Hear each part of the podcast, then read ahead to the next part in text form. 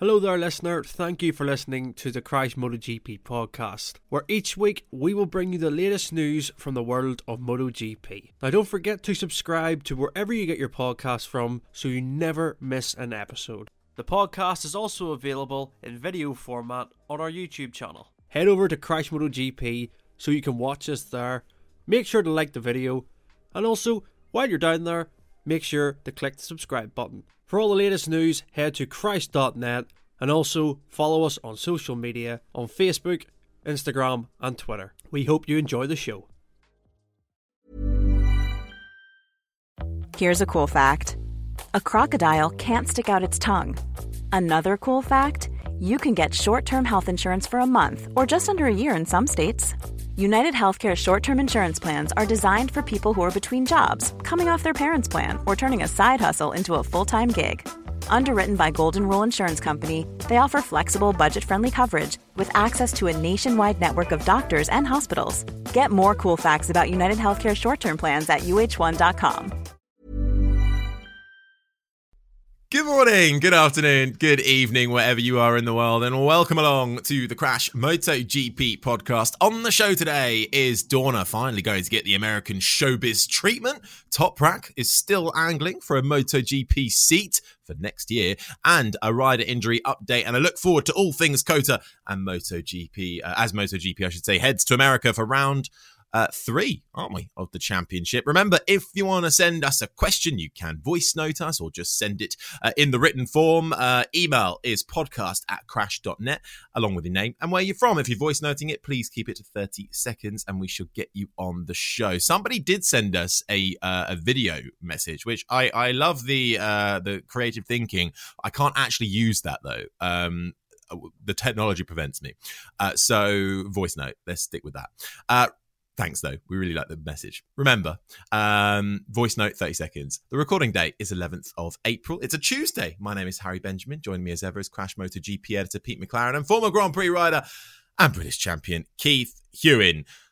Big news, I suppose, a few days ago, just before, well, in the UK at least, we've had a bit of a long bank holiday weekend, haven't we? But um, MotoGP, Keith, it was rumoured and now confirmed, have hired an American, a new chief commercial officer, Dan Rossomondo, I think is how you say it, from uh, the NBA, the basketball league in America. He's going to head up media rights and global commercial partnerships and digital business teams. But I'm thinking, is this Dorna reaching out? They want the American showbiz treatment, a bit like F1 did with Liberty Media coming in. Or is it just a case of trying to get someone else on the board without the Ezpeleta name? Uh, or that. Some might say. uh, but I've got to say that uh, Dorna do make some fairly good decisions when it comes to their management, despite the fact that they get duffed up when it comes to uh, the fact that they seem to employ quite a lot of their own family or relatives. Um, I think it's a good thing. I mean, I think uh, we've talked about this before on the podcast quite a lot, haven't we? The, the, the, fact is that we seem to have lost our way compared with Formula One when it, and I can't believe I'm saying that, when it comes to digital marketing, digital media, and the younger uh, franchise. I think that we definitely need to keep that going. Now, in Europe, we've got it fairly well covered. If you go to European races, there's these youngsters coming through the fence, you know, quite literally sometimes, uh, coming through the turnstiles to come and watch MotoGP and, and are engaged with it. But I think in places like the UK, it's a very old demographic. It's it's not a modern day demographic. I mean, we knew that from the weekend, Harry. We both went to the BSB round at Silverstone. And you only look around you, and, and, and, and they're older than you, maybe a bit younger than me, but not by much in, in many cases. You know, it's a it's a there's work to be done, and this guy hopefully will have that American kind of a view on things. Now, worst case scenario for me, I mean, I know that we need these kind of influencers and people that, that you know have got millions of followings on Tick, Face, Snap, whatever it might be. I am joking. But the point being, all you of these so social well. media platforms all of these social media platforms need attending to because that is where youngsters. I mean, I've had, you know, I've got uh, you know girls still at home here, and they're on them all the time. It's, it's the communication medium that all of the, you know, the the sub thirty year olds are using, and those are the guys that we need to come through. Otherwise, it's not sustainable. You know, we will have no British Grand Prix crowd if we don't start getting the youngsters through the door for a very good reason. It's a conversation I hope to have later on today with with with you know, um, Stuart Pringle actually at, at, Silverstone. You know, I've got a, a, call booked with him later today, just to discuss what where that's all going. Because I didn't know the the quality of the bands that they had on at Silverstone last year um, at the end of the MotoGP day, and I live nearby, and I and I think that we've got a fairly large, you know, conurbation of people in Milton Keynes and in Northampton, two of the biggest towns near uh, the circuit. And if that was if if if my lack of knowledge regarding who the bands were, you just wonder whether the, the, these big conurbations had no clue as well. Well, if that's the case, we, have missed a trick. Um, need to make sure that these youngsters are engaged, and even if they're coming just to watch the the bands afterwards, that's a good thing. You know, if they if they're coming to the Grand Prix predominantly to watch the bands, but then suddenly they go, bloody hell, oh, GP's really good. Um, and I think the difference between MotoGP and Formula One is, and you can shoot me down with this, and anybody that's a big Formula One fan and goes to Formula One regularly can shoot me down on the crash site. It appears to me that you go outside of the fan base of the actual sport itself, there is a large group of people that go there to be seen at Formula One. I don't think we have that in MotoGP. I don't think it's the the hot place to be seen for selfies and so on and so forth. Whereas in Formula One, there's a fairly large proportion of of the fans that go are there to for the event to be seen at a, a big, massive named event, and maybe bump into some of these influencing type people. I mean, we talked about before we came on here. I couldn't remember her name. That the, the three horsewoman that Brundle bumped into on the grid one day and hadn't got a clue who the hell she was, and neither would I have. But of course, there were millions of youngsters that knew exactly who this woman was. Um, being a youngster, you can enlighten us in a moment. But the point being is that we need to get a sustainable situation going in MotoGP in markets like the UK where we don't have that progression coming through. You know, as much as we want the older fans because they've got big money to spend, which is a good thing, you wonder when that runs out. When when do they get too old? When do they stop going to MotoGP? Um, and where are the where's the backup? Maybe this American guy coming through will have some kind of a view on that, hopefully, and it will start bringing up the tail end, if you like, in some of the marketplaces where we've lost the youth. Megan Thee Stallion oh, is the rapper. Is that her name? Coming to a MotoGP race horses. soon. Close enough, Stallion. You're there, kind of there.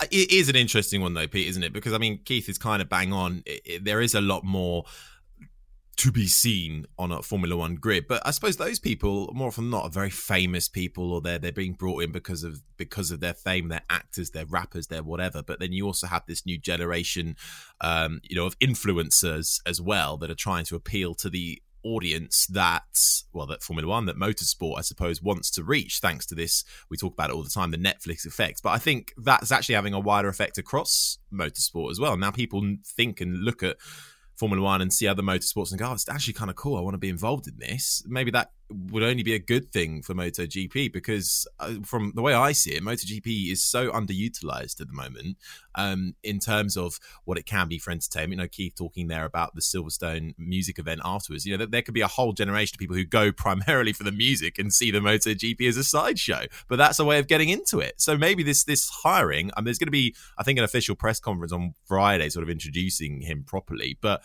I mean, it's probably going to take a while for him to actually do anything, I imagine it's a, it's certainly a key hiring, is a key position. I, I, guess you'd put it about three in three on from the top of the Dorna tree. I suppose you'd have Carmelo at the top, and then Carlos, his son, and then and then uh, chief operating officer or chief commercial officer. I think is the official title, isn't it? So mm. this is this is a big key position, and, and as you say, bringing in somebody from outside and this, you know, coming from another sport, a fresh set of eyes.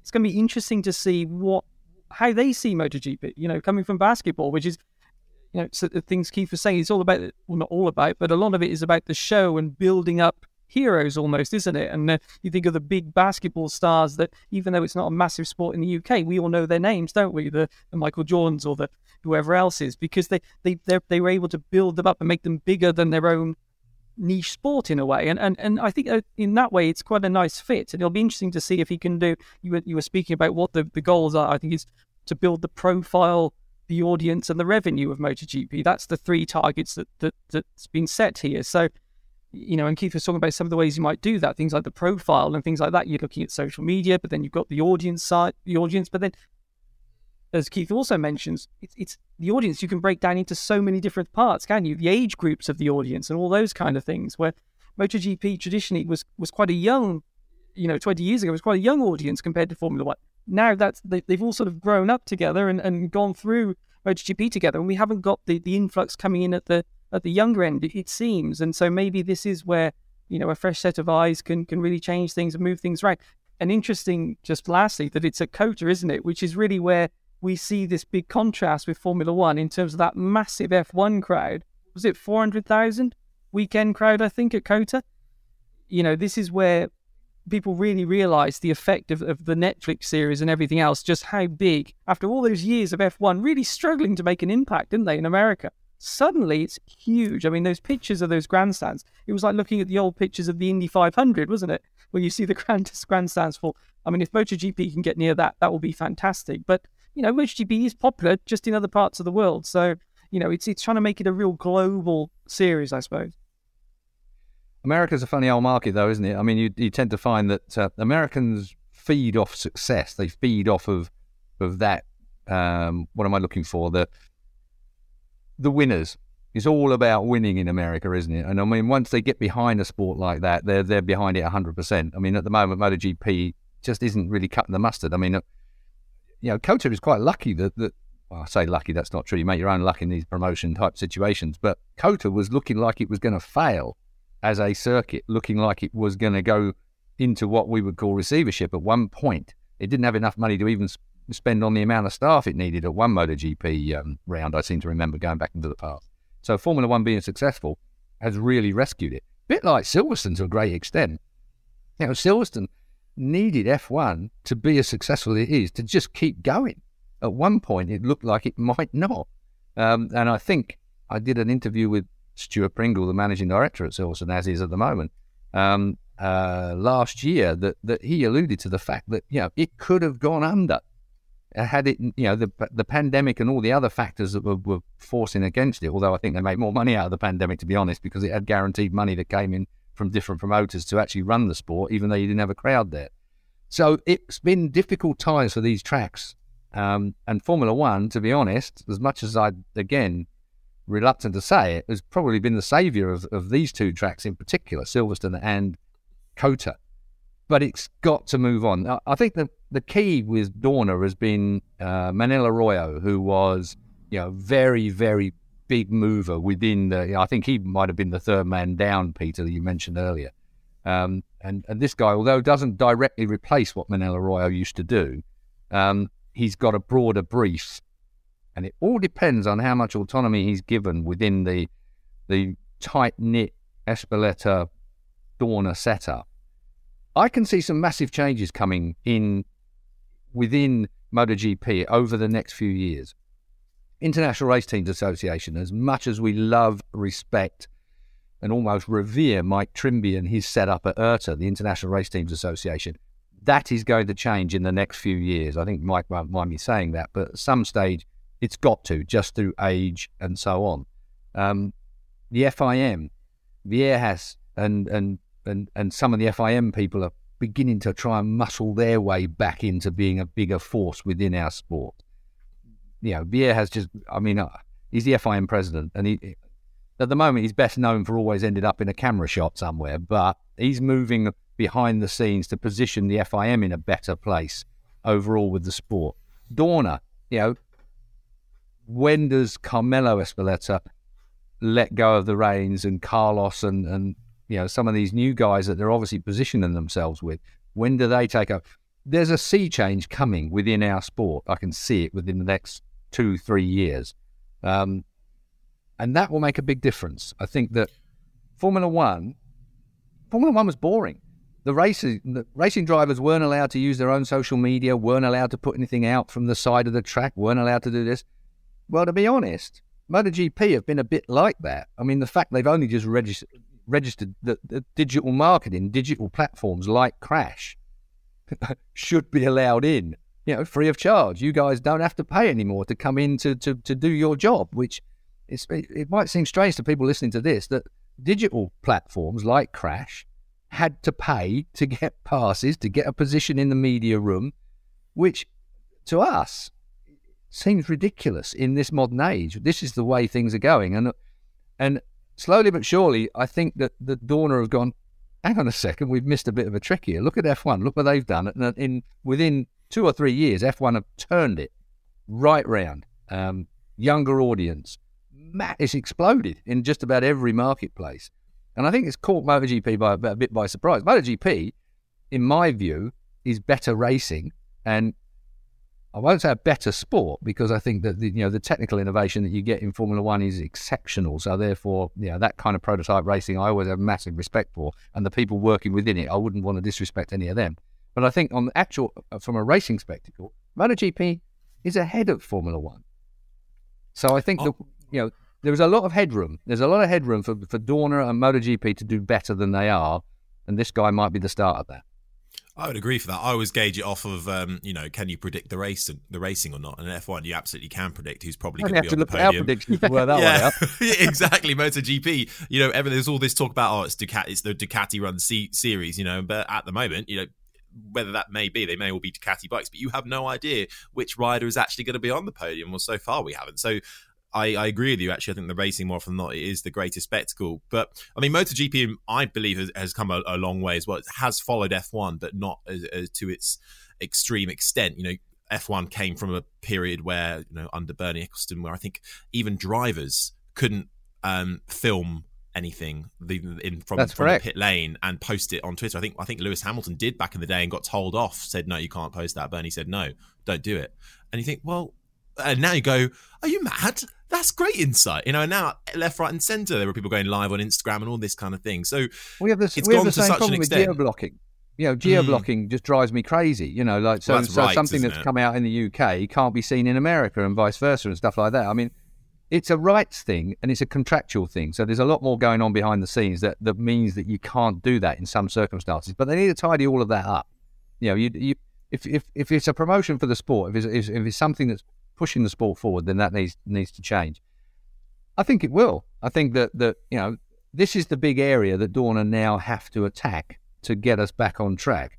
The rules and the way that they've got the, the, the three classes, Moto 3, Moto 2, and Moto GP, and we've seen a shift there as well, haven't we? We've seen a shift, really, I think, that's it's almost gone unheralded in as much as that Moto 3 and Moto 2 have been pulled back a little bit in the in their kind of promotion, if you like, in as much as that you don't see so much of them, you don't hear so much of them. They're not, they're not even on, in warm up on a Sunday morning, you know, on a race day morning, you're not seeing them out on track. I, I wonder whether that's deliberate in some way to, to get a bigger gap, to have MotoGP as definitely the pinnacle and therefore pulling back Moto 3 and Moto 2, which have been heralded as sometimes the better races, particularly Moto 3, than MotoGP. You know, that's not what you want to really hear.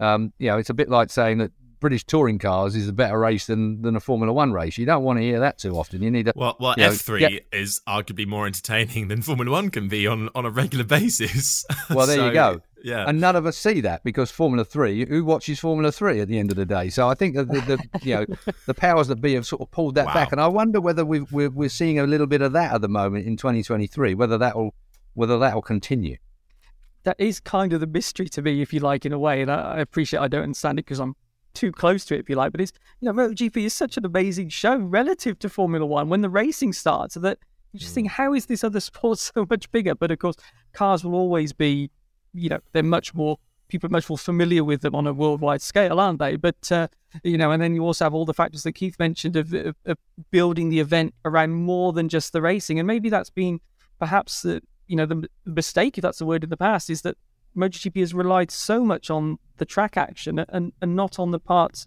that you build around that.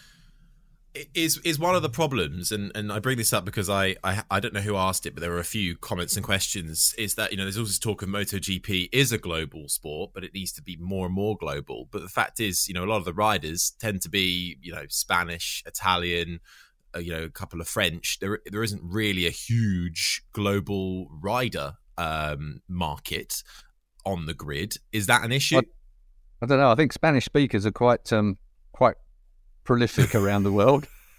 but anyone outside, I, there's no Brazilians, there's no Argentinians, no. there's no you know uh, Chinese, uh, Americans, British. Well, I think the Dorna have been quite proactive in trying to promote different markets. I mean, uh, certainly they've had their hand in the British market for a long time. They've been, you know, they've been pushing and shoving and, and funding various British riders over the years. And I can only guess that they're probably doing the same elsewhere as well. You've only got to look at the Southeast Asian situation. You know, you wouldn't have found a Thai in the in the in the lineup. You know, a few years ago. You know, Asia Pacific region is big. The Japanese riders, obviously, You know, we don't have a Chinese rider in there at the moment, but I'm sure we will have in in com- the coming future. I think that there are seeds in different marketplaces to try and make that work, um, and it is a thing. Um, and half the problem, I suppose, we have to, to some extent. I mean, I was again watching BSB and, and, and seeing I don't know how many bikes there were in that F900 BMW class thing. It's a new class of BSB at the weekend that we watched, Harry.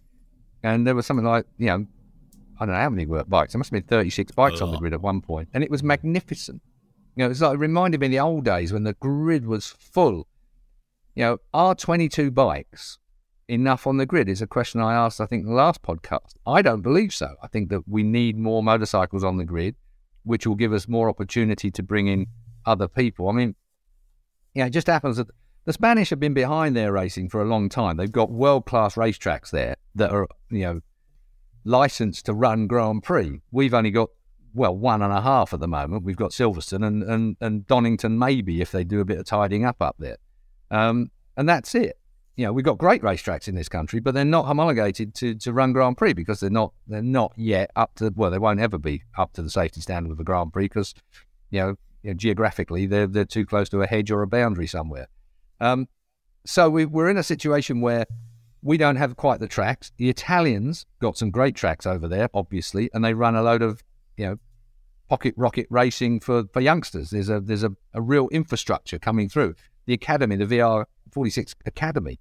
Um, closest thing I suppose the Americans have got to that is Colin Edwards boot camp. I mean, it's uh, it, you know it used to be the the Kenny Roberts boot camp. To be honest, he, he used to run something just outside Catalonia racetrack. He had a big plot of land there that they would run all sorts of things going on there. So there have been seeds of this before.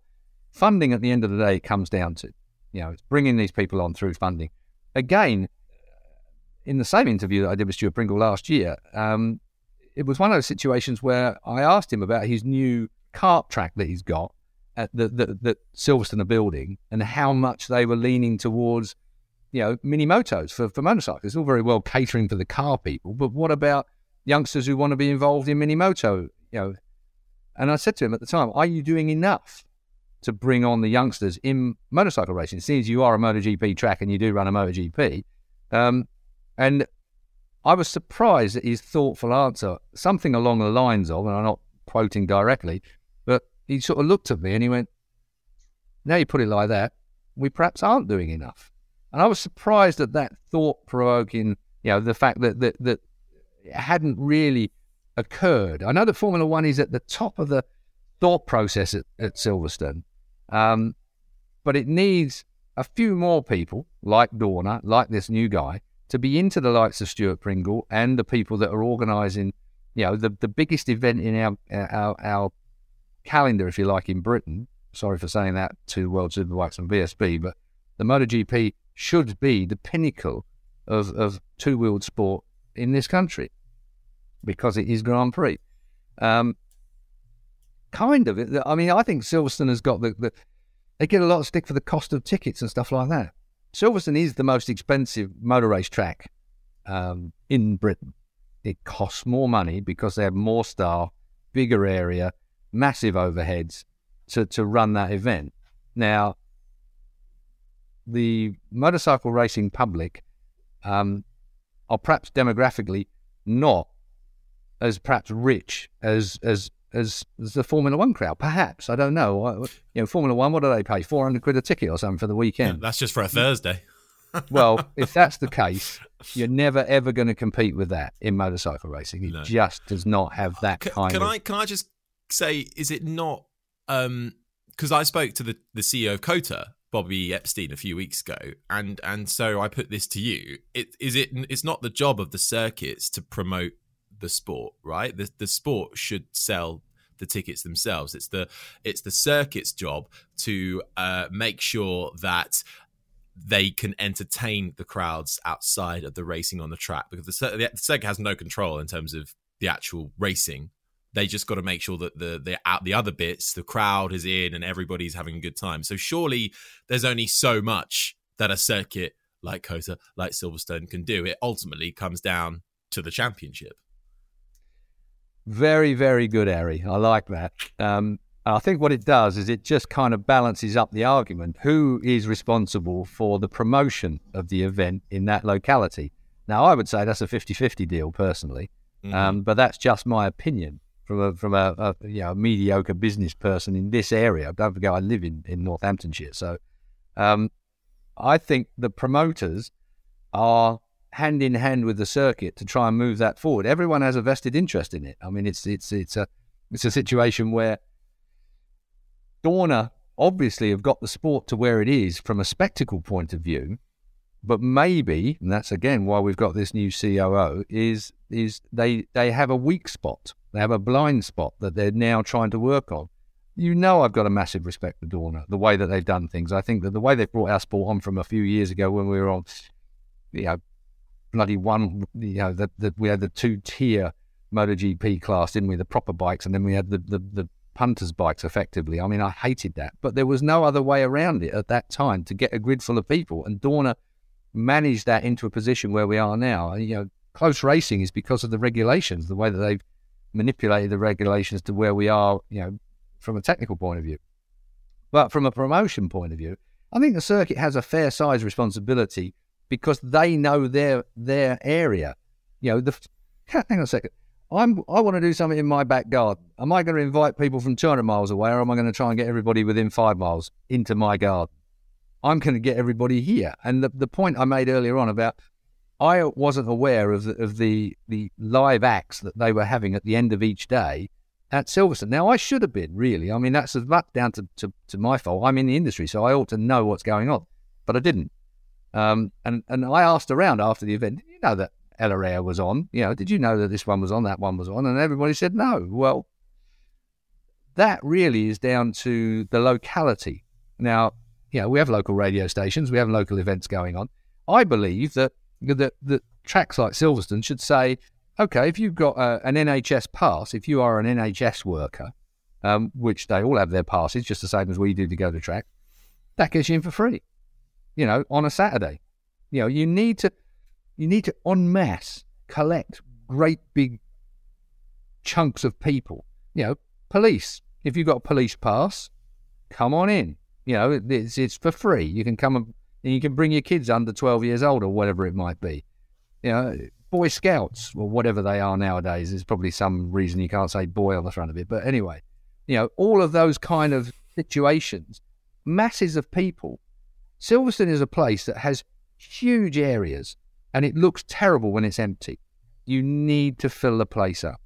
Um, if the sun's shining and the terraces are full, then you can give those passes away. Yeah, I can understand where you might want to cream off the top for the for the the grandstands. Okay, so you're gonna have to pay extra to go in the grandstands and stuff like that because they cost a lot of money to put up as temporary structures. Um, but I think that there are opportunities that I don't see people using to to make it work to a wider audience. You know, they did a. Do you remember Harry? You'll you'll be across this. I don't know whether you might even be a bit too young for this, but the um the the Formula Renault series in this country, um, Renault sponsored Silverstone, open open doors. Anybody could come. Mm. You hmm. could through your Renault dealership or wherever. You had to get the passes from somewhere. You couldn't just turn up and walk in. There was a big Renault promotion type thing for Formula Renault, and they were absolutely rammed. The place was full, you know, because of this big promotion. Now, that was a, a, risk, but of course, someone the size of Renault could afford to, to sort of fund it, I would imagine. But on a lesser scale, you could do the same thing with, with MotoGP. You know, Friday and Saturday, free to pass holders from the police, from the you know NHS, from you know whatever else you might think that that is a worthy group of people. Um, a, it looks good politically, and B, it gets more people in the gate that wouldn't necessarily go until they were encouraged to, until they saw what we actually do, what what a great event a MotoGP event is.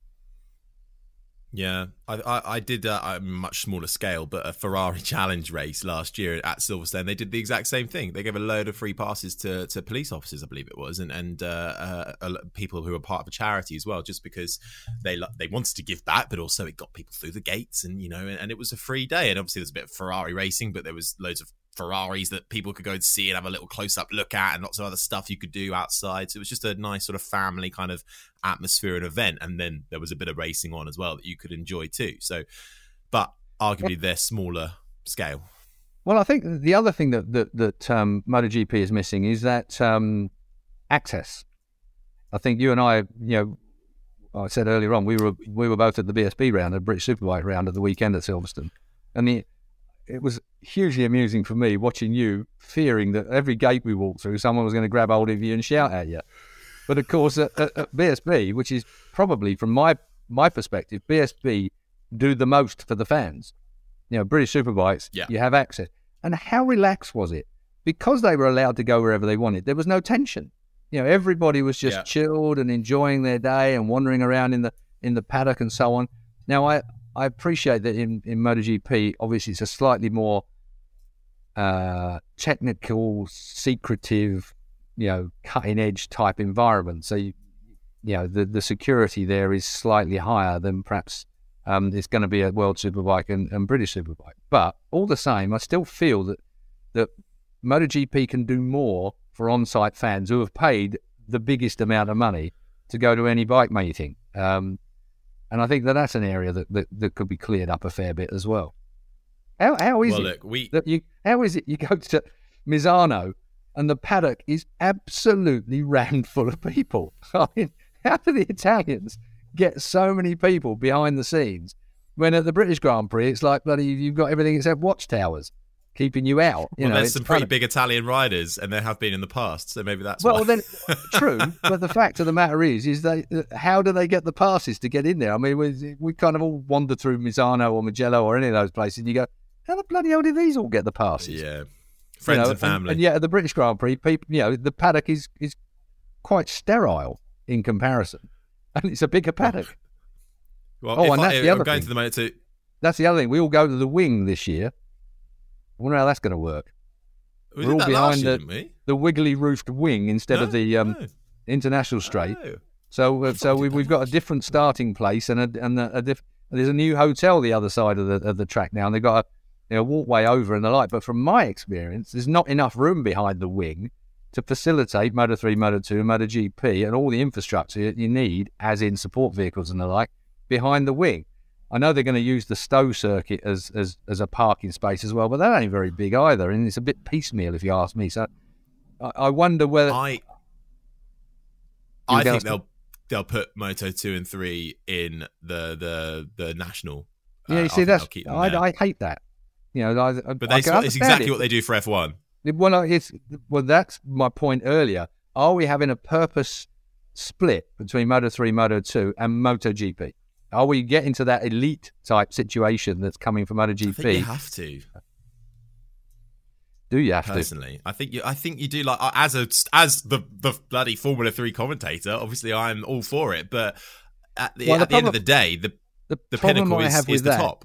Is there is a distinct difference between Moto GP fans and Formula One fans. I think that Yeah. MotoGP motorcycle fans will find that very hard to swallow because Moto 3 and Moto 2 are, are you know an integral part of the entire show and give us some great racing. And unlike Formula 3 and the like, where you get one or two riders that move on up through the next categories to, to their top class. In bike racing, you know, you get great guys come through from Moto 3 to Moto GP. You know, Jack Miller's a great example. He left the, the Moto 2 category to go straight through the Moto GP. So it's a slight, it's a, I, I hope that they don't miss the, the DNA of motorcycle racing, um, if you like. Uh, that, that would, that would, that would, I think that would go against the grain to the greater public, the greater bike racing public. We'll see. Well, look, we could talk about this, I think, for about two plus hours, really. It's such an interesting uh, topic conversation. What do you think? We'd love to know your thoughts. Do you agree with us? Do you agree with Keith, me, Pete? You know, uh, is the American dream coming for MotoGP? Uh, let us know your thoughts. Um, but we've got some other things to get through before our time is up. And uh, there's some testing taking place at the moment, Pete, isn't there? Courtesy of Toprak and Yamaha, the man who sits second currently in World Superbikes um, on the M1 private two two day test, or this is the second of two days, isn't it? Uh, in Jerez or Jerez, however you want to say it. That's right, Harry. Yes, it's a, a private test, so it's you know one of these behind closed doors, no official lap times. There are some other riders out on track as well. I think I think Folger's going to be out there, who, who of course is a substitute rider this weekend, and I think Pedrosa for KTM, maybe maybe Bradl as well for Honda. Um, but yes, I mean what what you said, actions speak louder than words, I guess, isn't it? As you say, second test on a Yamaha M1. Now that clearly shows that there's intent, should we say, from both sides here. Um, that you know, Toprak is still interested in MotoGP, and Yamaha are still interested in Toprak, and uh, I think Lin Jarvis, uh, you know, is going to be there this time. So he's uh, he's going to go down there, be present at this test again. You know, the top guy Yamaha Motor Racing before he flies out to COTA. So yeah, this is this really shows that uh, you know they are taking this seriously, and uh, because it's been a bit sort of mixed messages, isn't it, from Top Toprak? It's been a bit kind of like, well, you know, maybe, maybe, but I'm happy in Superbike, and you know, I, I think this shows that that that he is definitely still interested, and uh, and Yamaha for sure. If you're putting on private tests, Cal's going to be there as well. The perfect mentor, of course, having made this same move before from Superbike to MotoGP, he's there again. I spoke to him at Aragon at the, the Grand Prix last year about Toprak because they, they tested at Aragon previously. That was where they tested. And, uh, you know, Cal said, yeah, he was riding it like a superbike. And he said, you would. I mean, it was his first time on, on a MotoGP. But he said he's a clever guy and he was learning every single run. He was getting quicker and quicker. And, and Cal did say it was quite amusing that he didn't, Toprak didn't like the engine braking. I said, well, the rear wheel's six foot in the air. So, uh, you know, uh, it won't work very well then, will it? But um, but yeah, so this is two days on track at Jerez. I think it's a track that the Toprak likes, and uh, there are other MotoGP bikes on track. So yeah, I mean, it's a step closer, isn't it? Uh, we know that Morbidelli's contract is up. That is the only factory team seat that's available for next year. All the others are on two-year deals. Um, so clearly, that's the one. That's the ride he's looking for. Okay, there's talk about a satellite Yamaha team, but Kenan Sofuoglu, top Toprak's manager, has made clear, isn't he? And uh, you believe Keenan when he speaks. He's not a guy who says something that he doesn't mean that if Top Toprak goes, it's for a factory team. So um, you've got to believe that's what that's what they're looking at. That's what they're considering. And uh, yeah, let's let's see what they decide. Kenan Sofuoglu, you banged it on the head there with that one because he's always been absolutely pro factory. But uh, why is it I always get the feeling that Yamaha are behind the game? You know, always a little bit too little, too late with Yamaha. You know, I, I, don't understand their thinking sometimes. I don't know whether it's a budget restriction, it's a boardroom restriction, or whatever it might be. Lin Jarvis, you know, he's been there for a long time. Talking about needing changes in management, maybe maybe there needed to be some changes done there previously to try and move things on a little bit. But Yamaha just seem to have been a little bit behind the game for a long time now. Um, they, they, got lucky with Quartararo, perhaps. You know, Moto 2 rider that came good in MotoGP to the shock of everybody, I think, even then, um, back in the day. But the way things are nowadays, you know, you, you've got to be proactive with that. You know, the, the, the cross the frame four cylinder motorcycle, that actually probably will suit Toprak. I mean, that will be, you know, rather than having to change your style to suit some of the other V4s and the like, maybe maybe that, you know, mid corner speed will be right up his alley riding a, a, as a world superbike rider. But you're right in that, you know, it feels like there's been a slight loss of interest. I think Toprak's having trouble as it is at the moment in the World Superbike, you know, frame. It's not working for him at this moment in time. Everybody's made a, a bit of a step. Um, so suddenly, you know, perhaps perhaps he's got a little frustrated, and that translates into the way you ride and translates into the performance that you're you're coming from. This stuff is all it's almost like mythical. It's like it's frighteningly ghost like in the way that people ride a motorcycle? What makes that rider just that tiny weeny bit better than the guy next to him? And, and Toprak had that. And I use the word had because right now it's not as evident as it was before in World Superbikes. So it'll be interesting to see how he gets on. It'll be interesting to see how he manages the situation, how Kenan Sofuoglu, as you say, Pete, his management um, will um, advise him in in the circumstances. And I would say that having Lin Jarvis on site is as much to manage Kenan Sofuoglu as it is to watch what Toprak's doing. You know, I, I think that that's more likely. It's a, a, sort of a meeting of the management minds, if you like, to try and see if they can get to some kind of a deal as much as it is for the guy riding the motorbike. Um, and that's going to be an interesting scenario as we move forward as well, whether those two clash heads. And what you said, Pete, is dead right. Keenan is not a bloke you mess around with. You know, he is headlong in, like banging heads straight away. I mean, you know, people didn't like what he used to say, you know, uh, about Toprak and Keenan. How many how many times was he a Super Sport World Champion? Five, I think it was, wasn't it? Something like that, four or five. Um, so the guy knows what he's on about, both on and off a motorbike. So it'll be interesting to see where that comes. And the, and the Turks have a have a fairly confident way of dealing as well. You know, like you've only got to look at the Öncü brothers as well. You know, these guys, there's some fast men coming out of Turkey at the moment. We'll wait and see. But mm-hmm. I don't know. Yamaha have got a, a step to make. I know that uh, you, you know the first few rounds of MotoGP traditionally never really give you the full picture of what we're going to get as we get to Europe. I mean, once we get to Jerez, Jerez, Jerez, as some of the Italians call it, Harry. Jerez, Jerez, Jerez. Um, you know, it, everyone pronounces Jerez in a different way. Uh, but once we get there, that really is the, the, the the turning point on the season for me. That's when we get a real indication about what's going to be happening. Once we get what it, I can't remember who said it now. It's the ground war, isn't it? It's when we get to the ground war. It's when mm. everything starts to really, you know, get stuck in. Um, yeah. And we're nearly there. COTA next. Well, be, can't wait. COTA next. Well, you say it. Let's look forward to it then, shall we? Um, before we dive into uh, all things COTA and, and your little insider's guide, Keith, um, we uh, there's some injury sort of updates. Although we are Pete a little bit ahead of we're not quite sure at the time of recording what's going on. And then again, even when the press releases come out, you never know what's actually going to turn up on the on the on the weekend. But um, Miguel Oliveira has obviously been out since uh, after the Portimao sprint. He is flying to COTA hopes to race, not confirmed. We don't know about Marquez yet. And crucially, that penalty too got Enea Bastianini hoping to be back in the frame. Pol Espargaro a bit longer for sure. What what can you tell us at the moment? as you said there, Harry, I think it, to, to put it briefly, Pol is definitely not going to be at COTA. Folger's going to be there in his place, and the others will try and ride. But as you say, they will have to pass a medical on the Thursday. So, you know, well, that, they're all on the be... entry list. The, the entry um, list came out this morning. I saw it this morning. The only one that's okay. officially being replaced is Pol by Folger. Um, so, but the, that that medical, mind you, that's always a bit of a joke, isn't it? The medical thing. If you can lift a cup of tea or point in the right direction, then you pass. It's um, it always strikes me as a slightly strange way of um, officially checking that these guys are okay, but it's how it's set. Well, so, you, you, know what? Oh, sorry, Pete. No, go on. I was just going to say. So the one unknown is, as you say, Harry, that is the Marquez penalty. We're still in limbo about that, aren't we? Because is he going to have to serve it on Sunday or not? You know, we haven't had the verdict yet. There was two sort of part. I think that they're being dead crafty with that, Pete. I think that they're gonna gonna see where his medical facility, where, where his because they don't have to they don't have to do it here. It doesn't have to be COTA. If if it's going to be if it's going to be a, a next round, it could be the next round. You know, and they may not make a decision this this time around. They can move it to the to the following round if they want to. I mean, it's cynical. But they're still appealing it, right?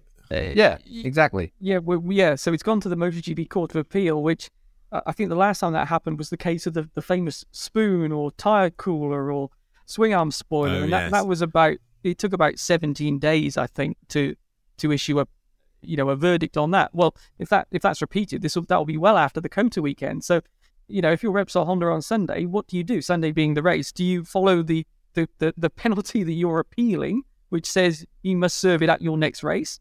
Or do you or do you assume that you know you're going to win the penalty or not? I mean, what happens if Marquez does the double long lap and then the Court of Appeal says, "Oh no, you were right. He doesn't need to do that." I mean, what do you do then? Well, there's I no think undo in, button. In, in, most judicial situations, once you've got an appeal, that holds everything else. It's all held in abeyance, isn't it? It doesn't go any further at that particular point. You know, so it, it, while we're at appeal, he doesn't have to serve a penalty. Um, that's that's the normal legal process that I understand. Um, yeah, I mean so, that, that, would make sense. But I mean that was in the that was there was two parts to the Repsol Honda appeal, if you like. One of them was to sort of say, look, you can't change the penalty, and the second part was exactly as you say, Keith they asked to suspend the penalty. Now, all of that got passed on to the Court of Appeal. So, I, I mean, I'm, I, I'm, I know nothing about anything legal, so I've no idea. But does that mean that, as you say, it's automatically on hold, or, or does it mean that somebody has to officially sort of, you know, bang the hammer and say, you know, everything is suspended until we make a decision? I don't know. You know, will we get a decision? Yeah, that would make what? sense something comes out. Do you know what's wrong with that, Pete? You're a great journalist in, in the MotoGP paddock, and yet you don't know and I don't know, and Harry doesn't know, and the public don't know. And that's what's wrong with this process. We should know. There should be a release from our headmasters that tells us exactly what the process is. And it's out there for everyone to see and it's transparent. And that's the bit that cheeses me off sometimes when we don't, our rule book doesn't, it is a little bit too ambiguous in some respects. And crying out for, for, for a definitive on this. And here we are, a few days away from the next Grand Prix, and we don't have a definitive on any of it, which is, you know, unless I've missed something, which I, I hope I mean, I, I mean, we don't. Um, yeah, that's it. I don't think we even know the date that they will sit and see the case. I, I don't think that's been released, published, or well, well, to add to that, I mean, you talk about you know not even the, the fans not knowing. Sanjay has sent in, sent in a question uh, it, regarding penalties and what when they are to be served. Like we saw in round one at Portimao, Joan Mir received a long lap penalty and had to take it in the main race after the sprint. And Marc has a double long lap to be served at his next appearance. Which races is to be taken in the sprint or the feature length? Should penalties from the sprint be served in the next sprint and feature to feature, respectively. It makes no sense. And also, on the back of what you said about wins not counting in the stats, but the points counting and the pen- uh, but the points counting, surely the penalties should have a bit more structure too. That's from Sanjay. Well, Sanjay should be on the board, shouldn't he? Really, because he's bang on dead right. I mean, how can you argue with what he's just said? You can't. And that's my problem: is the clarity isn't there, and it should be there. I mean, you know, this is a you know premier sport. At the end of the day, these things shouldn't be left, you know, to sort out in appeal and so on and so forth. I mean, the fact that they worded it so bloody badly, how can you, you know, the penalty is for the next round, you know, when all they needed to put in brackets that he races at. it was fairly simple, really. and yet, you know, when when I'm doing I'm not a contract. Well, I suppose I am a contract man if you think about it back in the day, because we've all had contracts through through our racing careers, and we've had to deal with contracts. So you do get a bit of a sixth sense for for what's not written in one or what is written in one. But this is a professional sport with professional management, with professional rule makers and lawyers and legal systems. These gaps should never ever have occurred. This this should never ever have happened. And uh, uh, and I, it kind of throws us open to, to hang on a minute, are we a pro sport here or what? What you know, how did it get to this? It should never have got to this point. It should should never have even been an issue. He should have been, you know, if he's riding at COTA or if he's riding at Jerez, whenever his next race is, that's when you serve the penalty. Regarding the whether it should be in the sprint race or whether it should be in the, the main race, of course, if he's if you know if he's copped a penalty, you know, if he's allowed to, to take it in the sprint race, that basically halves his penalty effectively because points wise, um, he's not, yeah, it, it's a half point situation. Now, that's only half a penalty for me. You know, proper penalty is in the main race. And also in the main race, he has an opportunity because it's only it's double the distance to make good that that penalty. He has double the distance to make up that time that he's been penalised, which is calculated roughly at about three seconds per um, long lap penalty is about where they try and try and measure it. Um, so there's a lot of there's a lot of open book at the minute to try and work this through, and and I think Sanjay's question is bang on. Thank you very much for that. Yeah, I I, I believe, to, and again, this is where we could do with it really written on every single statement, but that all penalties go into the main race. So, and as you say, Keith, maybe that's the reason why, because if you start doing them in the sprint, it's half the penalty, etc., etc.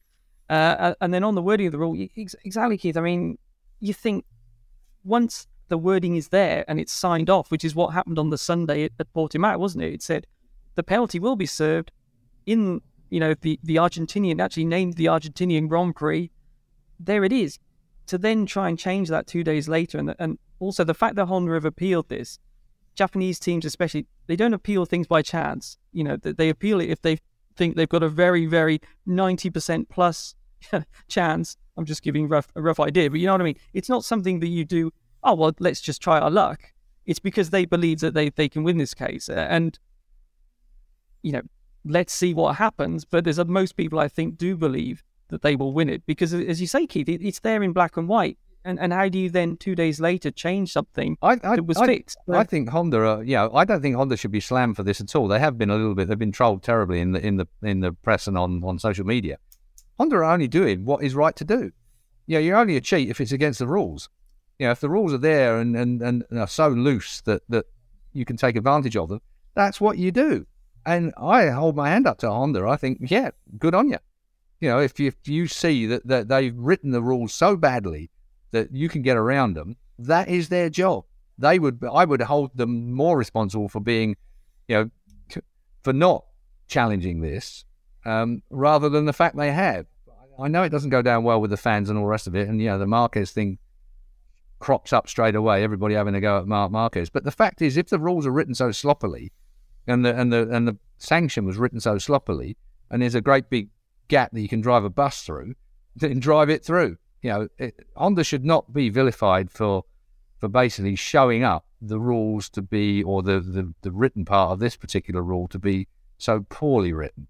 Um, and if they, I'll, I'll use the word get away with it, well, that's not their fault. They're not just getting away with it, they are working to the letter of the law. It's like anything, it's a technical regulation.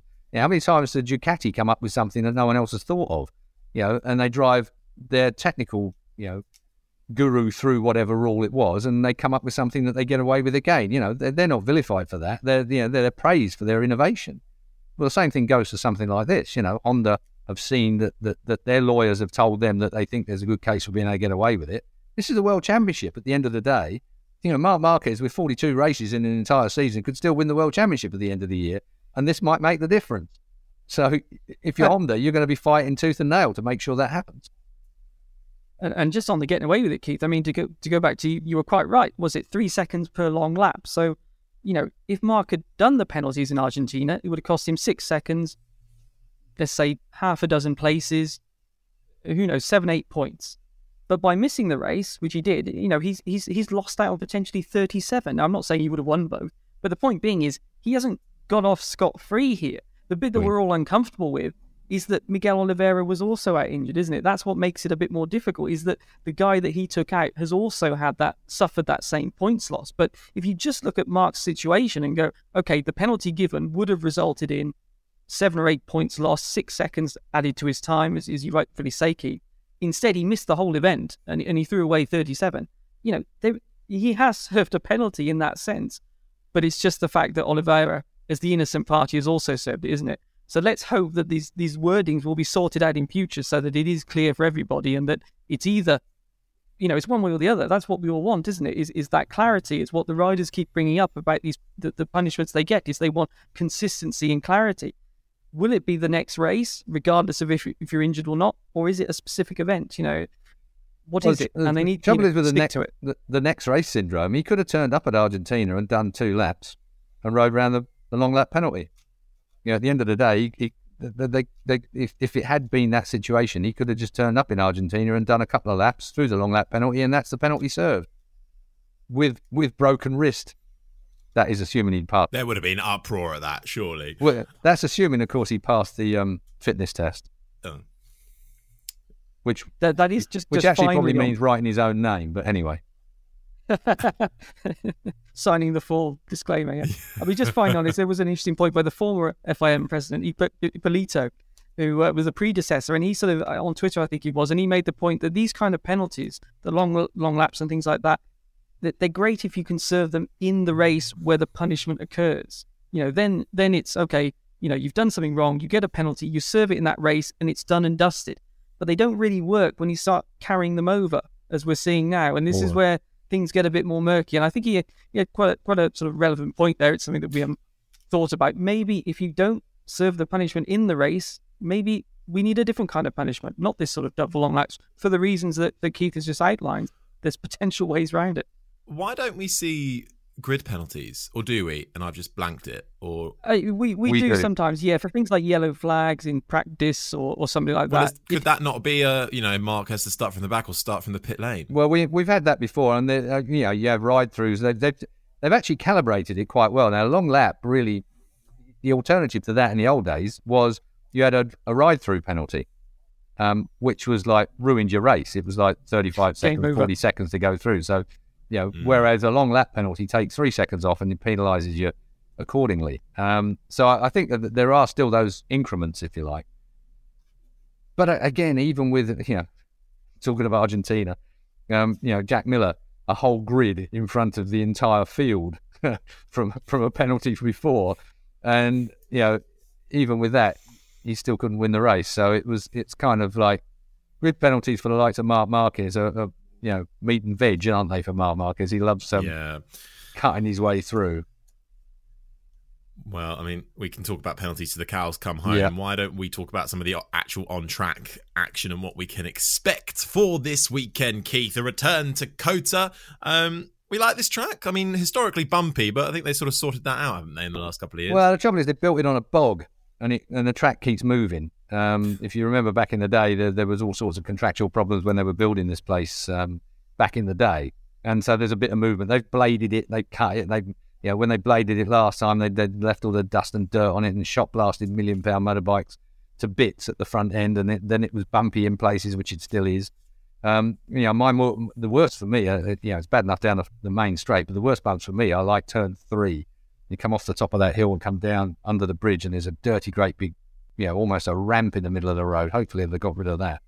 Um, it's it's a very interesting. I like going to COTA. I mean, Austin is a great city to start with. Um, so you are down the road from a very, very vibrant environment. Um, Sixth Street through the middle of, of uh, Austin is is a, a sort of a headline kind of a place, if you like. Loads of bars, loads of clubs, loads of music going on.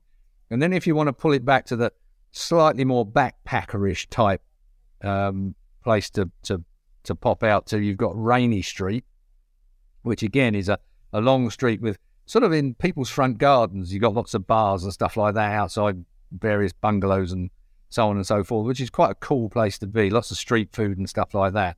You can walk all over the uh, Austin and, and find somewhere to go.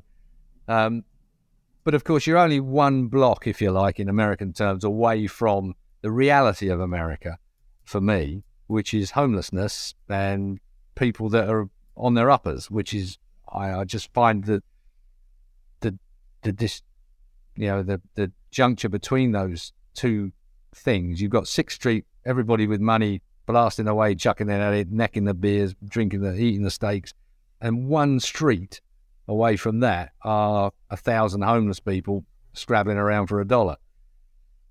Welcome to America. Um, back to the track. Fantastic racetrack to go and view at. Lot of atmosphere there. Again, they put on the odd band as well in that centre where that massive tower is. Um, paddock is huge. You can wear yourself out walking around there. Um, lots of sort of connecting buses and the electric, this, that, and the others to give you a lift if you're feeling a bit lazy or you've got lots of luggage to, to lump around with.